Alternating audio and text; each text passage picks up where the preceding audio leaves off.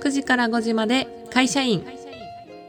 このポッドキャストでは忙しい毎日で仕事と家の往復自分に物足りなさを感じていてアラサーになって人生このままでいいのかな本当にやりたいことって何だっけと思う女性たち。へ常識や世間の価値観にとらわれるよりも自分らしさや充実感心地よさを大切に生きてみたいと思いませんか？あなたにはあなただけの魅力やパワーがたくさんあります。その力を最大限に開花させて活かせるように都内在住メーカー営業9時から5時まで働いていて今年に脱サラしてライフコーチとして再スタートしたエミリーが自分を知り認めることで理想のゴールを見つけるチップスを発信していきます。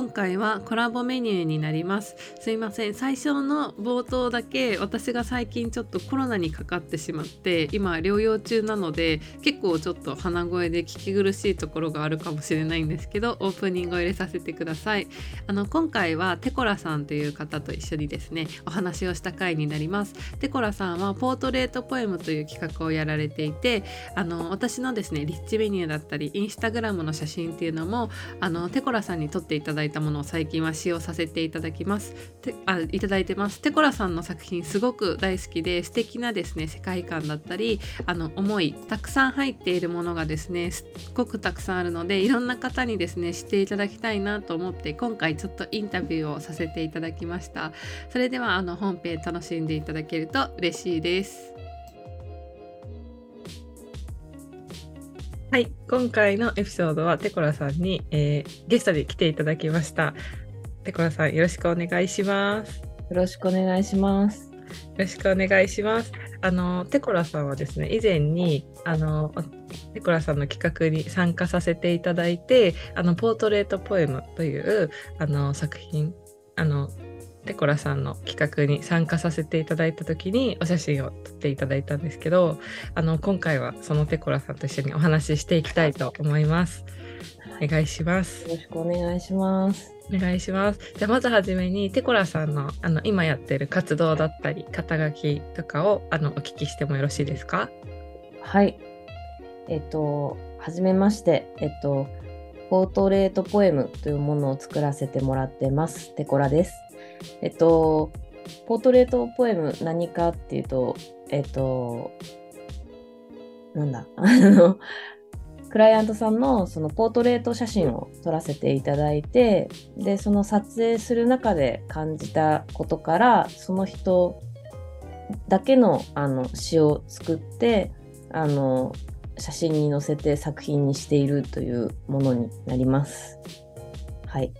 はい。ありがとうございます。あのテコラさんの企画の中であの私も参加させていただいて実際に一緒に撮影をしてで最後ポエムをあのテコラさんのあのこう考えていただいたポエムをあのインスタでアップしていただいたんですけどその今までの、ね、シリーズの作品とかもすごい好きで私すごく嬉しかったので今回インタビューさせていただけて嬉しいです。ありがとうございます。ありがとうございます。え、ちなみに、その、なんかいきなりなんですけど、ポートレートポエムってなんかその、こう普段なんかどどうやって企画としてやろうっていうふうに思ったんですか？あどうでしょう でもやっぱりそのエミリーちゃんと一緒にあの入ってたそのメゾンコワークっていうサロンで、まあ、その自分ビジネスを始めようってなった時にあのな何したらいいんだろうみたいな のがずっとあってでやっぱ写真とか詩とかっていうのが自分の中でずっとやってきて全然バラバラにずっとやってきたことだったんですけど、うん、で正直ね人を撮るのはねほとんどやってなかったんですよ。うんえー、そうなんですか？そうなんです。へ えー、なんか全然私撮ってもらった時にすごいなんかめちゃくちゃプロだみたいな風な気持ちで 撮ってもらってました。全然本当に風景とか物とかを撮る方がずっと多かったのかな。うんまあ、もちろんね、思い出写真みたいな、うんあのみんなの写真とかパシャパシャ撮ったりとかっていうのはあったんですけどそうなんかちゃんとポートレートとして撮るっていうのはほとんどなくてでもなんかなんでだろうやってみたいって思ったんですよね。うんうんうんうんえ最初聞いた時にそのその前入っていたサロン内でこういう企画やりますって言った時にあのえー、素敵って思ってなんかみんなすごいこうやってほしいみたいな話をしてたと思うんですけどなんか実際に結構みんなズーム上で集まったメンバーだったからあの遠くにいる人もいるわけじゃないですか。そうですね。そうだから行きますって言った時にえっ？って思って そこもすごいなって思ったんですよ。あでもそうですね自分その自分ビジネスはポートレートポエムってことでやってるんですけどその本業の方で動画の撮影とかもやってそっちが結構なんなんですか？あの旅芸人みたいな生活になることが多々あってその地方に1ヶ月とか普通によく行くんで、なんか少なくとも国内はあちこち行くの抵抗ない感じがあります。うんうんうんうんでなんか実際にあのサロン終わって今多分、まあ、10ヶ月ぐらい経ったんですかね。うんそうです。ねだと思うけどこうコンスタントに続なんか実際にもう行動してるからそこもすごいなと思っていてでなんか私も撮ってもらえてすごい嬉しかったなっていうのがありました。なんかありがとうございます。いやこちらがありがとうございますですよ。あとあのそのポートレートとポエムを掛け合わせようって思ったきっかけとかってあったんですか？なんかあのーポートレートでやる前にそのインスタグラムの方で普通に風景とかの写真に詩をつけるっていうのを上げてて、でそれと別でやっぱ、ま、サロンの中にいるとやっぱ単純にポートレートの需要あるなっていうのが体感としてうん。思ってて、でまあ実際にその一人のメンバーがあの自分が企画出す前にあのポートレート撮ってほしいですっていう連絡いただいてであーって思った時にあのその自分が詩を書いて出してるものと掛け合わせてみようっていうのがちょっと思ってはいやりましたうん。うんうんえーすごい素敵だなって思いました。ななぜかというとなんか私詩をなんか詩を書いてたのってなんか中学生ぐらいの時だったんですよ。なんか書いたことあるんですけどなんかなんだろう結構そういうあのテコラさんが書くみたいになんかひなんだろうなこう表現するっていうのが自分の中でうまくできなかったりとかなんか言葉と写真を組み合わせるってなんかもう全然違う能力というかところじゃないですか。だからなんかそれを見た時にあそれをこうできるテコラさんがすごいなというか素敵だなって思ったっていうのがあってなんかすごいこう他の人がやってることじゃないからよりなんか素敵な活動だなって思いました。ありがとうございます。うんうんうんうん多分あれですよね私たちの世代だと流行ってましたよね中学生の時そういうの。うん、なんかあのーなんか私の場合だとあのなんだっけガラケーであのウェブサイトとかがあって なんかその行産業とかなんかアップしてちょっとその日に感じたことをアップするとか。あとはあのあちょっとポートレートポエムと共通するかちょっと謎なんですけどよくその画像？そのデコ画像みたいなやつうん。を作って詩詩みたいなのが載ってるやつをなんか保存して自分でお気に入りしたりとかはすごい好きだったなって思い出しました。いや私もそのもともと詩を書くきっかけになったのがあの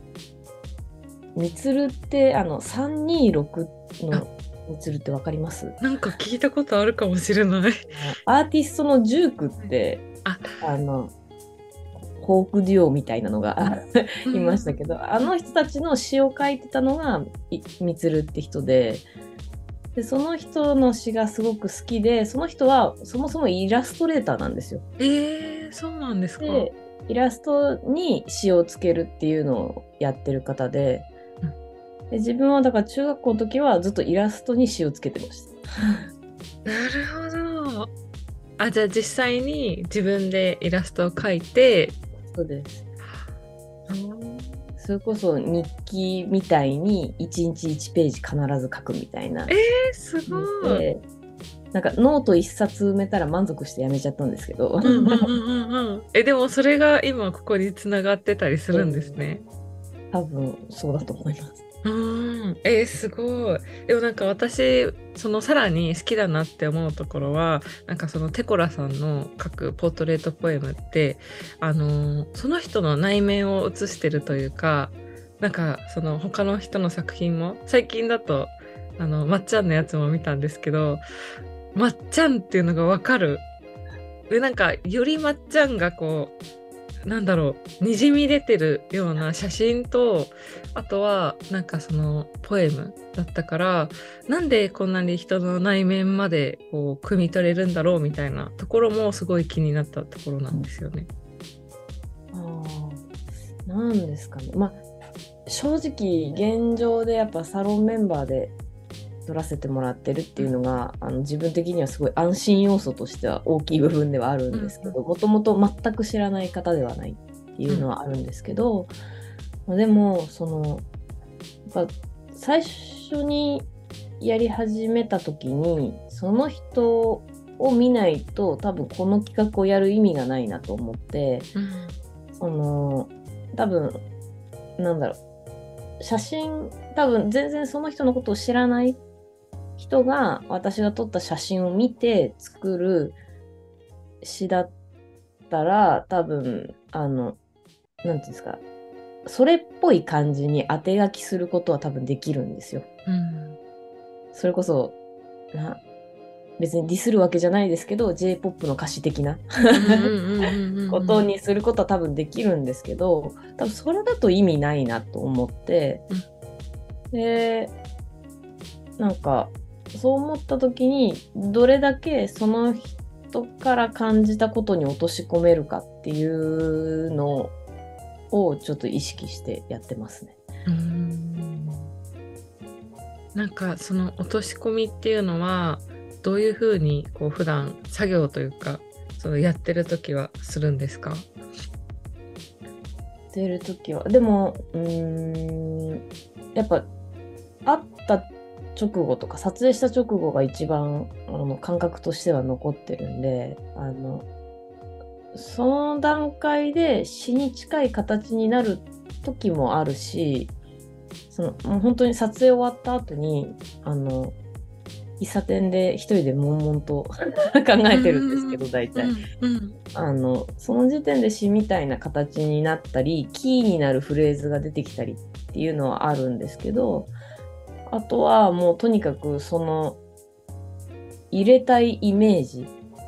につながる言葉をひたすらノートに書いてってでその中から拾えるものだっ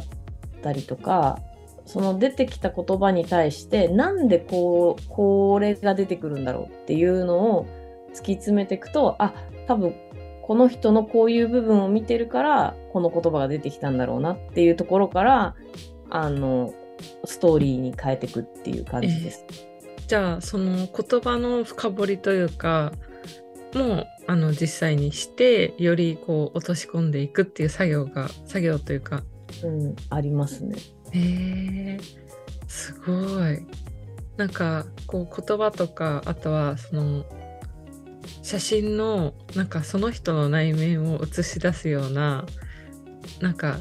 その写真ってこう撮り方とか多分技術によってはいろんな表現ができると思うんですけどなんだろうその人の内面をこう見せるような撮り方ってやっぱりその人を知らないとできないんだろうなって思うところがあるからなんか写真の中でも感情を動かされるってすごいそういう風な目線で撮られてるからなんだなって、うん、思ったのとあとはやっぱりその言葉一つ一つがすごいこうあなんかその人の内面を映すっていう風に思うのもやっぱりそういう風に考えてポエムを作られてるからなんだなって改めて思いました。ありがとうございます。ありがとうございます。いやこっちがありがとうございます。えちなみになんかあの私と一緒に撮った時って結構あの一日がかりで すごいいろんなことがあったんですけどあのその日一日を想像してみてどんな一日でしたか？でも、なんですかね、ひたすら楽しかったですけどね。私もすごく楽しかったです。でも、その撮ってる中で、エミリーちゃん自身が変化していくのが見えて、すごい面白かったです。うんえ例えばどんなところで感じましたか？やっぱ最初とかは結構緊張してたのもあると思うんで、なんかその、まあ、自分もその、初めてだったしね、会ったの。うんうんうん そうなんですよねズーム上ではずねっと喋ってたけど。そうそうそう。だから、なんか、お互い若干緊張してるのもありつつ、その、そのま、まだそのカメラを向けられることに対する慣れみたいなのもない緊張状態から、だんだんそのカメラを意識しなくなる段階うん。があって、あの、さらに撮られてることを意識してる上で、その、自分を見せる、その、魅力のみの方の見せるうん段階に、あの、エミリーちゃんがどんどん変わっていくのが見えて、えー、なんかちょっと恥ずかしい。でも多分最終的に撮られるのが楽しいみたいなところに行ってたんじゃないかなと思って、なんかいやね、そう、あ、こういう段階の変化があるんだっていうのに、うに なんかさらに踏み込めた感じがして、すごい楽しかったです。えなんか確かに振り返ると最初すごくなんか緊張しててまず何すればいいんだろうみたいなところから 始まったんですよ。なんかポーズ取るにもなんかちょっとなんかぎこちないというかどういうなんかその自分の頭の中でこういう風になんかなるといいなみたいなのとあとは自分が実際にやってる動きみたいなのが全然こうリンクしなくてあとはやっぱり取られるのに慣れてないから恥ずかしいっていう風に思っちゃったりしたんですけどすごくあのなんかこういう風にやってみようかっていうのをダイレクションしていただいてだんだん楽しくなってきたっていうのは一日を通してありました。そうなんですよね。だからなんか最初あの一緒に撮りに行ったところも結構人がいて人目を気にして 恥ずかしいって思ってたんですよ最初のうちは。うんだけどだんだん楽しくなってきたらもう全然気にならないみたいな。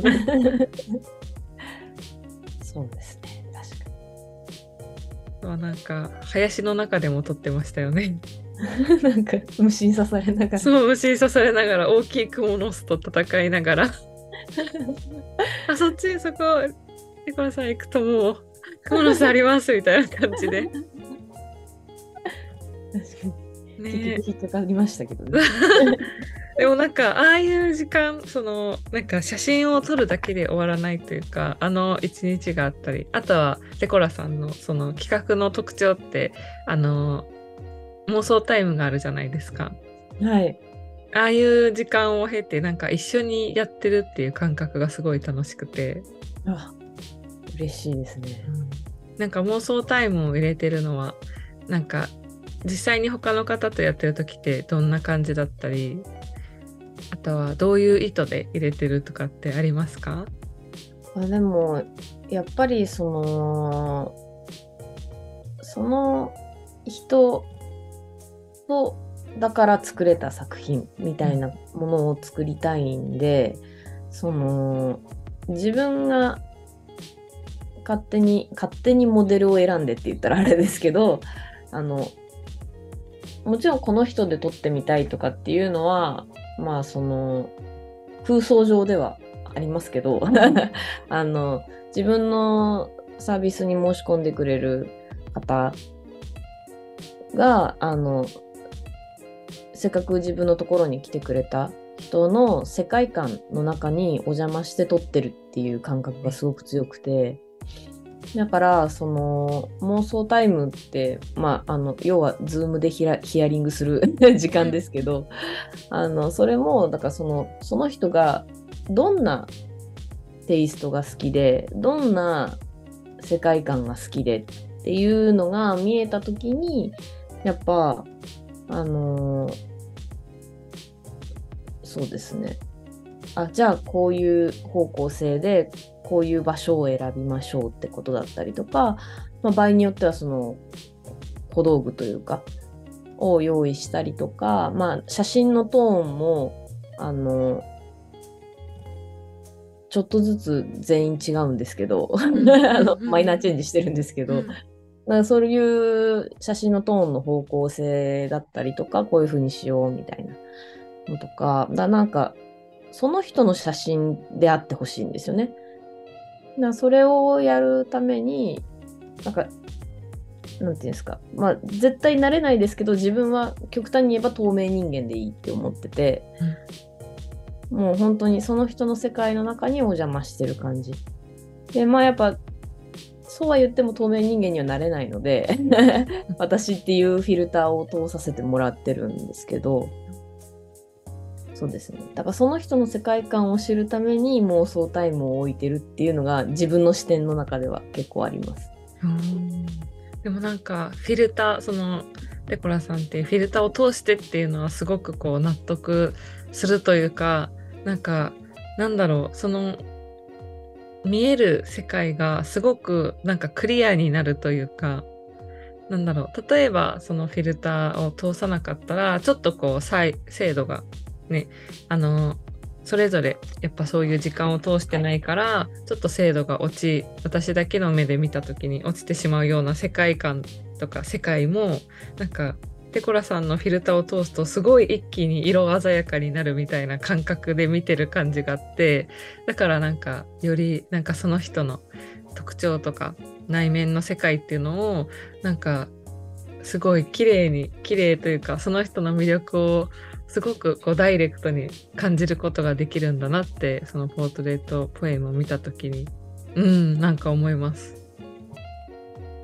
でもそうですね。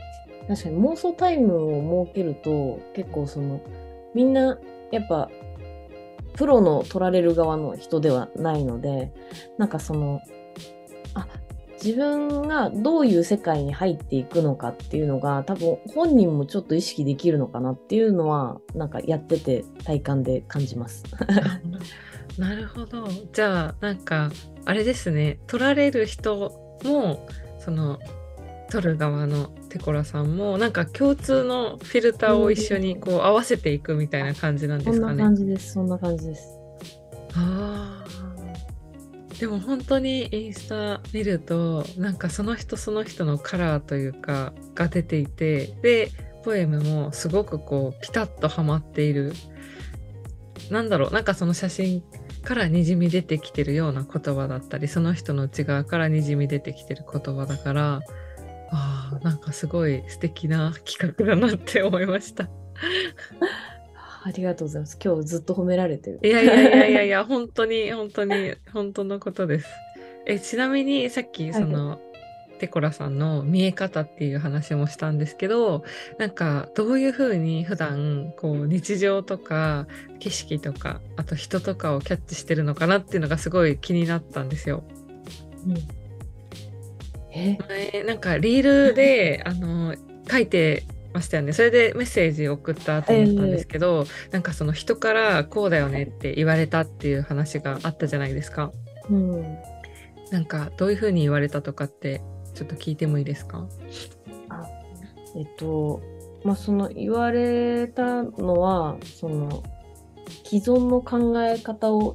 ひっくり返すのが得意だよねって言われて、うんうん自分的には、そんな、なんか、いわゆるその言葉だけ聞くとパラダイムシフトみたいな、あの、仰々しい感じがするんですけど、あの、自分的には全然そんなつもりはなくて、その、どちらかというと、例えが、ちょっと、なんか、なんだろう特殊だなっていう自覚がちょっとあるぐらいで、うん。あの本当それぐらいなんですけどだなんかその例えってなんかこう一個の事柄に対してなんかその何ですかね。なんか違うもののなあ うまく説明できない。はい全然全然。はい、なんかまああるあるですよね要は。うんうん。うん、なんかああわかる。それってあの感覚に似てるよねっていうのを探すのが得意。うんうんうんうんうん。でなんかその感覚っていうのが自分の中ではそのリールでも書いたんですけど匂いの感覚にすごく似ててうんうん。そうあのなんか全然関係ない場所でおばあちゃんちの匂いするみたいなことってあるじゃないですか。うんありますあります。なんかあこの匂い嗅いだことあるみたいなこのあなんかめちゃめちゃ知ってるけど全然この場所とつながらないんだけどなんだっけみたいな匂いってあるじゃないですか。だからなんかあの感じに似てて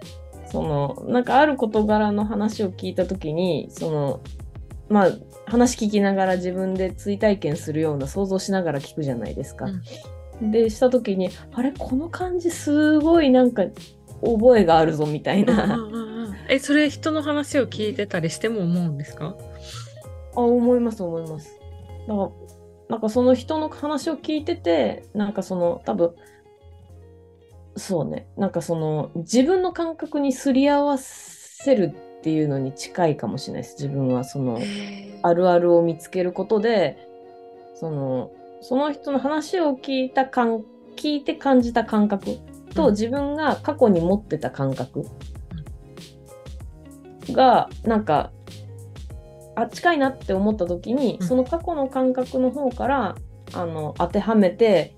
例えた時にその話してくれた人が「あそれそれその感じ」ってなるとあの追体験が自分の実体験と結びつくじゃないですか。はいはいだからなんかそこのそれってこういう感覚っていうのの確認に近い感じです。えーでもなんかそれもその人の話を聞いて自分の引き出しからこう結びつけることができるのってすごくないですか？すっごいですか？うんうんうんうんうんあとはなんかそのあこの匂い嗅いだことあるけどなんだっけっていうのもなんか自分の感覚だったら確かにこうああの時のこれだなっていうのを思い出せると思うんですけど人の話を聞いてああの時のこれだなってなかなかあのなんかそのなんとなく感覚としてあこれだったらわかるかもみたいな似たような感覚を探すことはできるんですけどその追体験っていうのがすごいなと思って。うん、そうですね。なんあ確かにそう言われると、確かに自分その人の話を聞いてその人の話その感覚を理解しようと思った時に自分の近い状況を探すじゃないですか多分。うんうん自分多分感覚だけを抜き取って全然違うシチュエーションにと結びつけたがるんですよ多分。じゃあなんかどちらかというと表面的な部分よりも本質的な共通点みたいなところがうんですか？キャッチできるってことですよね。なんだろう。本質的っていうほどなんかそのちゃんと思考された話じゃないです。いやいやいやいや多分感覚的ななな分よりなんかあれじゃないですか？なんかどっちかっていうとこのなんだろう外側から見見た場合って中に入ってるものがわからないからあこれだよねって言った時にあちょっと中身違うみたいになるんじゃなくて中身が一緒だからなんかあそうそうなんでわかったの？みたいになるっていう。ああそういうことなのかな。はい。もしかするとそういうことかもしれません。えー、面白い。なんかうんそうですね。ちなみになんかそういうふうにこうあの追体験というか感覚を捉えるのっていうのはデコラさんはいつからしてるいつからというか小さい時もそういうことはありましたか？いやーどうなんですかね。なんか無意識化ではあったのかもしんないですけどその全然違う感覚に飛ばして考えるっていうか当てはめるみたいなのはなんか全然最近です。でしかもあの全然その誰かの気持ちを共感したいとかなんかそんな大義名分ではなく話面白い人になりたいなと思って。あのえー、でもなんかそのなんだろうこう下心じゃないけど欲望的な部分って一番なんかあのなんかモチベーションになりません？本当になんかあるあるの会話ってなんかテンガチってはまるとテンションも上がるしなんかすごい独特なところから表現が持ってこれるとなかなかあの尖れるじゃないですかう。んうんうんうん なかなか尖れるじゃないですかってかっこいい。だからなんかあえてなんか微妙にずれてるかもしれないところでも無理やり引っ張ってきて言ってハマった時にこれめっちゃ楽しいじゃんと思って。えー、すごいなんかパズルのあのカチッてはまるピース探す作業みたいな感じですね。近いかもしれないですね。なかなかそういう話聞いた時にその感覚のどっかその引き出しの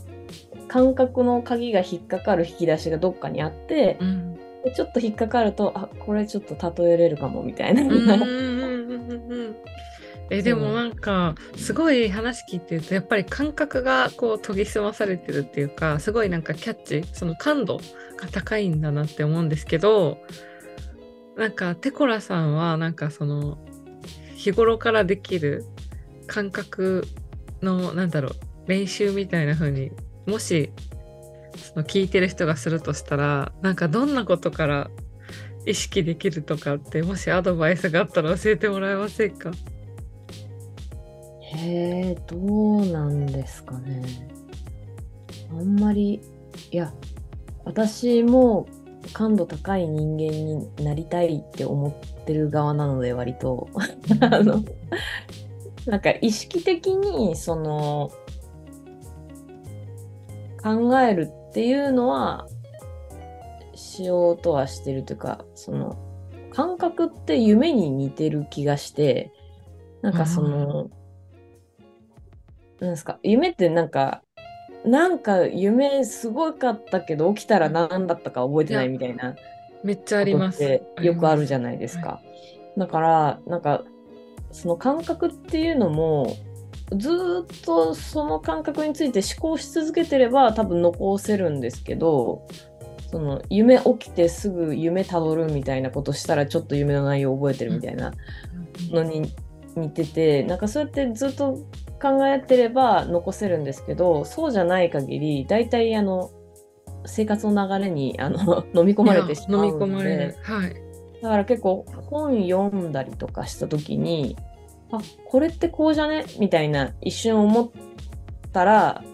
一回すぐ本閉じてでもあの一回ノートに書くみたいな。なんかえ、なんかわかるかもしれない。なんか無意識のかけらを常日頃からキャッチし続けるみたいな。そんな感じです。だからなんかちょっとポロって思ってあこれ結構面白いことじゃないって思ったらあの一回そっちにをちゃんと残すように努力するっていうかそうなんですよ。確かに。うん、それ後で見返したりした時にあこれ思った思ったみたいな意外なところでつながってきたりしますよね。あしますねその時なんか大筋で悩んでることとかがやっぱフックになりやすかったりとかして、なんかそういうのはありますね。うんうんうんえあとなんかすごい今の話聞いて思い出したのがなんか無意識潜在意識とか無意識って寝てる時も動いてるって言うじゃないですか。うんだからなんかその急にあの多分ポッて出てくる時があるからそれをなんか流しちゃうとまたなんか目の前に来るのっていつだろうみたいになるけどそれをキャッチできるようになると多分毎日の違和感とかあとはに気づきやすくなったりとか、うん、そうかもしれない。あと意外なヒントとかってありますもんね。確かに無意識そうですね。一瞬出てくるなんか無意識息継ぎしに来るぐらいの あのそう確かに確かに水面から。スンって出てきてスンって出てきてヒュンって引っ込むみたいな。あと夢とかもなんかすごいあのあなんかこの夢を思い出したいけどなんか絶対大切なことあるんだけどなみたいな時とかってあるからすごい今のを聞いて なるほどって思いました。そうなんですよ。そうなんです。そうなんか本を途中途中であって思ってもなんか切りのいいとこまで読もうとかってすると後で全然思い出せないんですよね。その感じはすごいあります。えじゃあ結構本を読んでる時とかにそういう体験が多いんですか？多いです。ほ本読んでる時もそうだし人と話してる時とかもちょいちょいありますね。えー、人と話してる時にも。ううん、とかあのそれこそみんなのポッドキャスト聞いてる時とかだひどいのはあの人と話してる時とかポッドキャスト聞いてる時にあーって思って違うことを考えてる軸と人の話を聞いてる軸でこう二軸で動いててうんうんあのめっちゃふんふん聞いてる風で全然聞いてないみたいな えでも 私もめっちゃそれあるかもしれないですなんか考えながら聞いてるからその人が喋ってるある話題にすごい集中しちゃってそのままポッドキャスト続いてるけど自分の頭の中はそのあそういえばみたいな感じになってもう一回戻るみたいなことします。めちゃめちゃやります。そうなんです。なんかそのその人の話から考えてるから自分の意識もどっか聞聞き続けてるつもりになってるんですけど、うんうんなんか結局自分の頭の中は全然違うこと考えてたりとかして、そうなんですよ。えー、すごいわかると思って今聞いて思いました。あじゃあなんか私もじゃあもしかしたらなんかテコラさんみたいになんかこう無意識をちょっとこうキャッチできる練習みたいなのをしてたのかなって今思い出しました。うんあると思いますよ。ありがとうございます。すごい面白い。えちなみになんかこうポートレートポエム今回あの中心に聞いていったと思うんですけどはい。あのテコラさんが活動を通してポートレートポエムで伝えたいことって聞いてもいいですか？はい。えっと、伝えたいことは、はい。これずっと私、あの、自分が撮りたいからやってるっていうのが強すぎて、伝えたいことって何だろうっていうのをずっと考えてきてたんですけど、あの、基本的にはあまりないんですけど、あの、一個言えるとしたら、その、誰でも、その、素敵な表情っていうのを絶対持ってるから、あの、ちょっとそれ撮らせてよっていうのが、えーいいなんかすごい。私の言いたいことではあります。ん 伝えたいことかって言われるとちょっとあれなんですけど。えーでもなんかすごいいいなって思ってなんか例えばモデルさんじゃないといけないとか撮られる時になんか自信のある自分じゃないといけないみたいなそう思ってるといつまでたってもなんかこうそういう機会が来なかったりとか自分で実際に動こうとしなかったりとか。だけどなんか私もテコラさんの撮ってもらいたいって思った時ってなんかほぼ反射的にお願いしますみたいな感じで言ってたから なんかそういう風に作品を見た時になんかみんなすごい内面から出てくる魅力みたいなものがあるんだなっていうのをすごく感じるのでなんか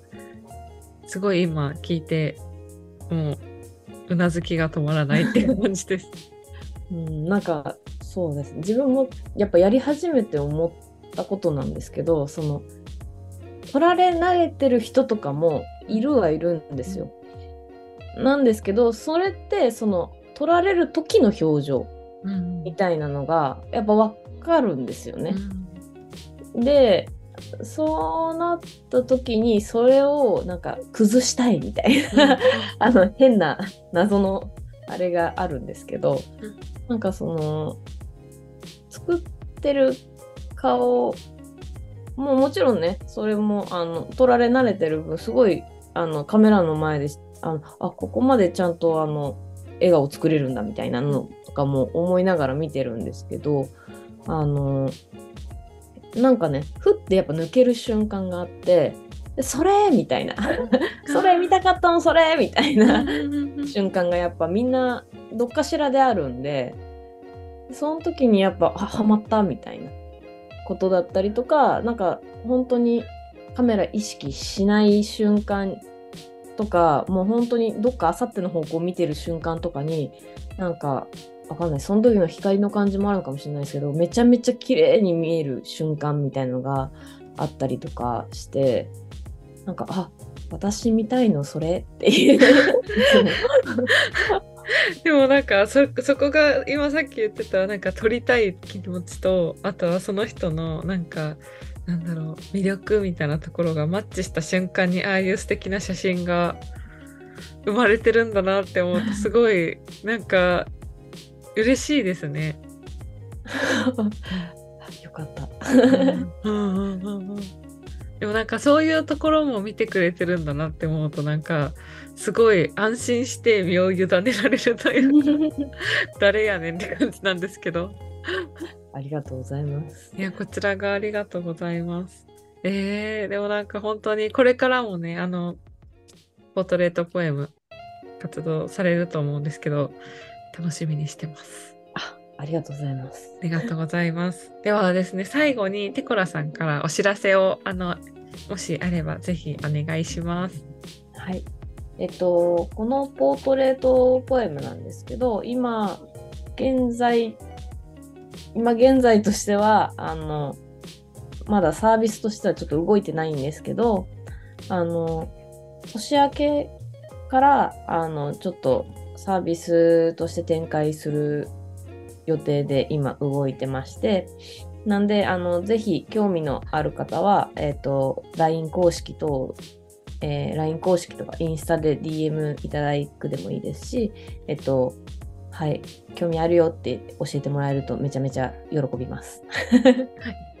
あはい。はい、ありがとうございます。あと、テコラさん、あれですよね、インスタと、あとは、ポッドキャストもされてるので、あの、ちなみに、ポッドキャストのお名前は、あ、テコラの独り言でやっております。はい。あの、じゃあ本当にはい。ただ、本当に独り言みたいなポッドキャストを撮ってるんで、よかったら聞いてください。あの、テコラさんのポッドキャスト好きで、なんか、あ、そう、確かに、なんだろう、私なんか結構日常の細かいことって結構見過ごしてしまうんですけど、あの、一つ一つに焦点を当てて、あの、言語化していくっていう、その、結構話題が好きで、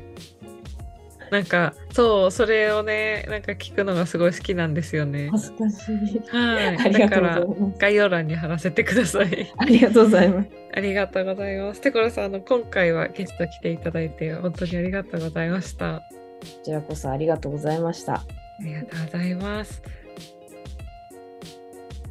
はい、テコラさん、今回ゲストに来ていただいて本当にありがとうございました。あの撮影の様子だったりお話ししているですね、あの実際にインタビューしてみてどんな気持ちでやっているのかっていうのを聞けて本当に嬉しかったです。今回はゲストに来ていただいてありがとうございました。テコラさんがあの本編のエピソードでお話しされてたインスタグラムやポッドキャストのアカアカウントもですね概要欄に貼らせていただくのでぜひ皆さんチェックしてみてくださいそれでは次のエピソードでお会いしましょう